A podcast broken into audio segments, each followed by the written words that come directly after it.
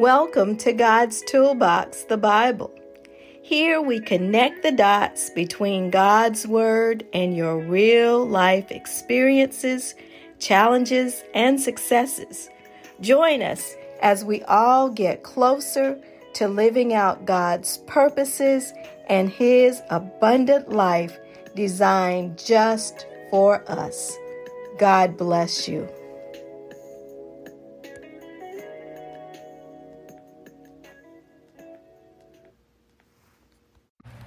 Welcome to God's Toolbox, the Bible. Today's topic is worry. Yes, worry. You know, anxiety, concern, unease, fearfulness. The Bible makes no secret of it that worry is not what we should do, how we should spend our time. We are specifically told in Matthew 6 and 27 that worry cannot change anything. And in Philippians 4 and 6, we are directed to be anxious for nothing. But that's easier said than done. I tend to be a worrier. I try not to own it, and I certainly don't condone it. But I worry. I worry about family and other people. I worry about things. I worry about life in general. And I worry about myself.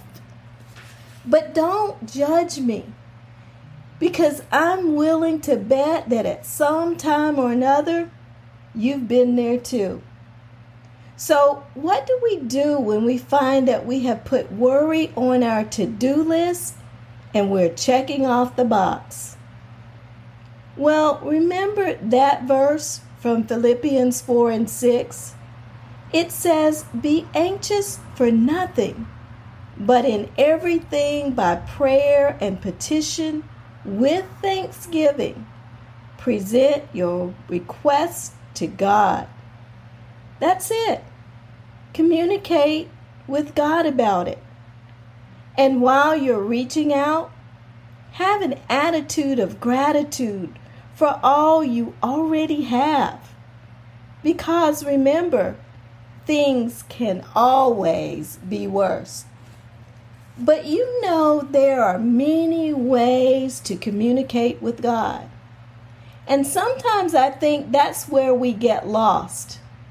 We think we are so far from God and He's so far away from us, but really, He's right there with us. He's with us when we first start to meditate on things and think about what concerns us. He's there when we talk to a trusted friend or a godly counselor in a therapy session, pouring out our soul's desires, fears, and confusion. He's there when we write it down, maybe in our prayer journal.